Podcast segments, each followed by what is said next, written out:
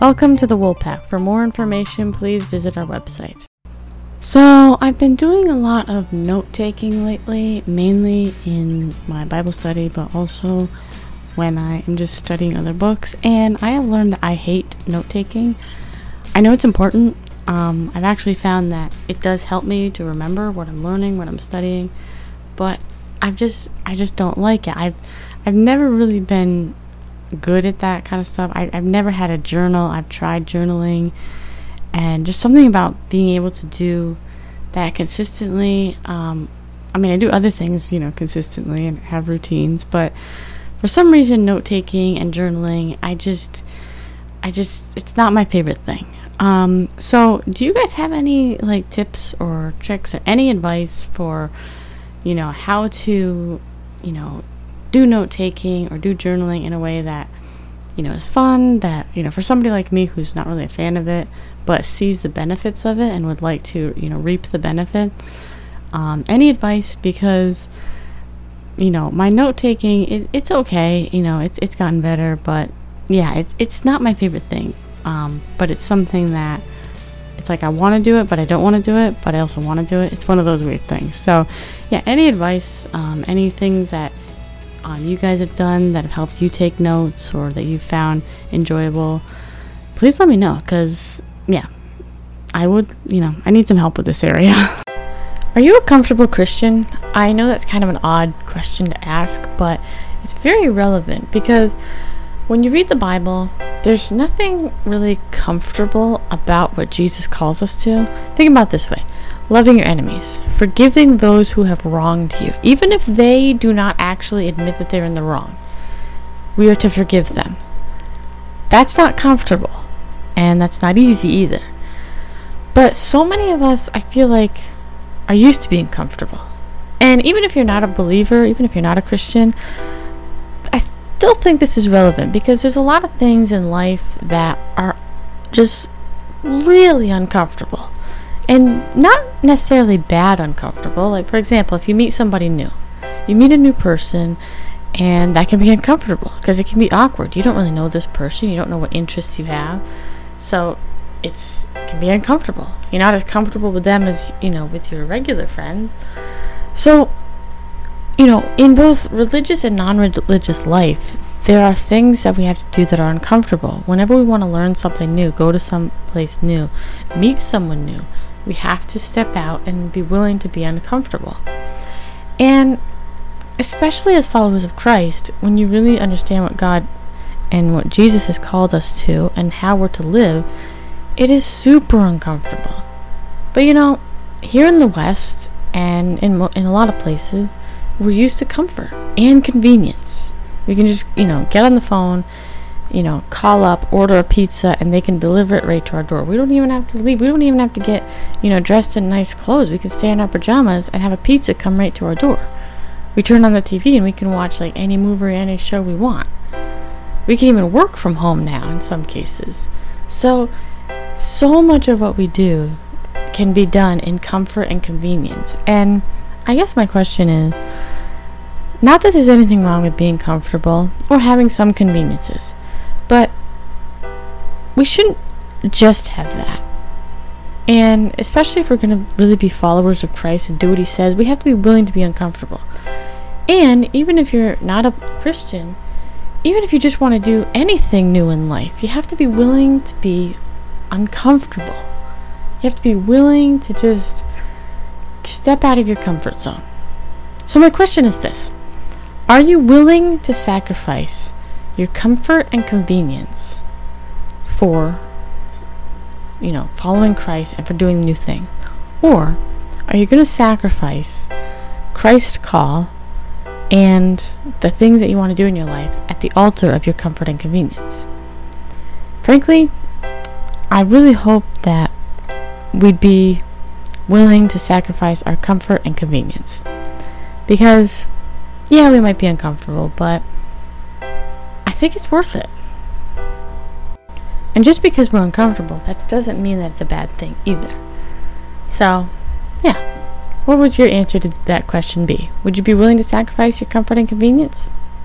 Or do you want to hold on to it? So, just just something to think about. Okay, so I am a big Tolkien fan. I really love Tolkien's books. I've read all the Lord of the Rings, I've read The Hobbit. I just finished The Silmarillion, which I may be mispronouncing that. I think I'm pronouncing it right, but you know. But I really liked that book. It took me a long time to get through it though because there's so much going on in that book and so many names. There's so so many names. I mean, just just not only names of characters but names of places, of events, of it's just it's crazy how many names there are and the fact that he was able to keep track. I mean, I I still believe that I, I well, I don't get how Tolkien, you know, wrote that book or that whole series like Lord of the Rings. I mean, it the detail in it, not just the detail of the characters and the story, but he has whole detail of like the very history of Middle Earth. He has a language for it. He has multiple languages for this realm. Um, it's just it's so crazy. But there are other works that Tolkien has done that have nothing to do with Lord of the Rings. And frankly, I don't think a lot of people know about this. Um, I mean, kind of, you know, unless you looked into Tolkien's work and really like kind of looked more into maybe his biography, you really wouldn't know of his other works. But I've only read one of his like, you know, non Lord of the Rings works, and it is Leaf by Niggle.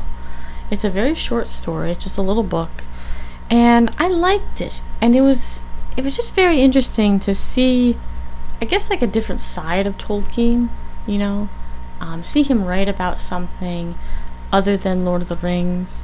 It kind of reminds me of when you have like a favorite band, and you know they always have like their like popular albums or their popular songs, but then you start to like go back and you listen to like the less popular songs or maybe the songs that really you've never heard of or albums that really weren't that popular, and you by doing that you you really see kind of the whole picture of the band. You know, you see you know how far their creativity can go and you see other you know outlets of their creativity other ways they've been creative other than just the popular ways or the ways that you're familiar with.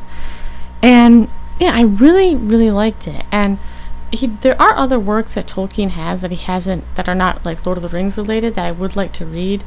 Um, i actually have a lot of um, tolkien and cs lewis books that i would love to read um, but I would encourage if there is an author that you like and maybe they're really well known for something, try reading their other books. Try reading books that maybe they're not well known for, if they have any. I know some authors they just stick to one series, but you know, if there is a book that maybe that they wrote that is not super well known, read it because even if you don't like it, it does give you a like a more complete picture of the author. And it really allows you to really see their viewpoints on things and I think it's just really kind of illuminating, really interesting just you know to see that aspect of them. But yeah, I I really liked Leaf by Niggle. Um, it's been a while since I've read it. Like I said, it's it's a pretty short story. Um, not super long. Um, you know, just a short little thing. But I really liked it, and I would I'll I'll read it again. Um, but it was just kind of fun to see something written by Tolkien that wasn't Lord of the Rings, and you know, it was it was interesting. But I will say I still really, really, really, really, really like Lord of the Rings. So yeah, I'm gonna keep reading that too. I wanted to share with you a psalm that I read the other day. It's Psalm 97, verse 7. And it just reads this is the English Standard Version, ESV version that I'm reading from.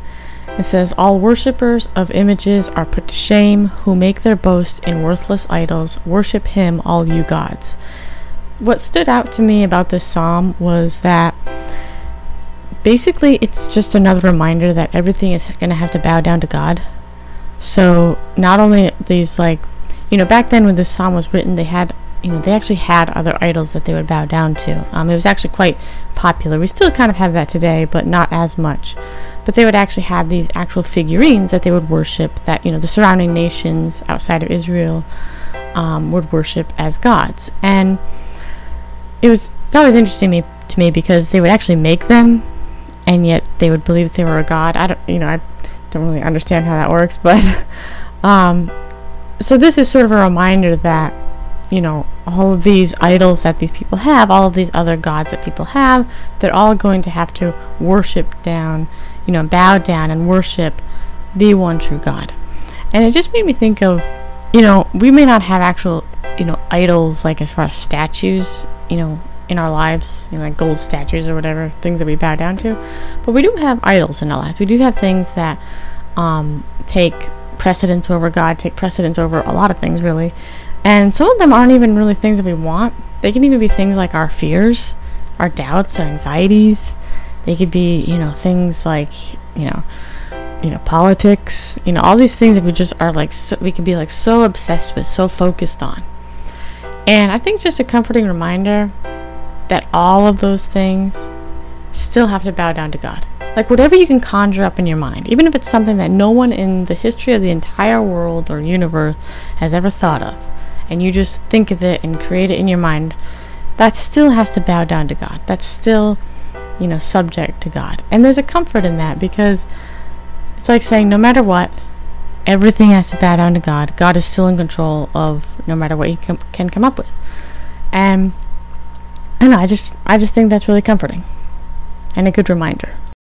For those of you who don't know, we have a submissions form on our website. If you'd like to submit content to the Woolpack to be featured on our website, social media, or podcast, um, this is part of an idea that I had um, for the Woolpack, and it would basically mean, you know, be where you know people can submit content that they've that they've created or they've made, and without having to deal with you know having their own website or the business end or marketing and getting the content out there they could just send it to the Woolpack and you know Woolpack would like take care of all that stuff like the marketing and things like that.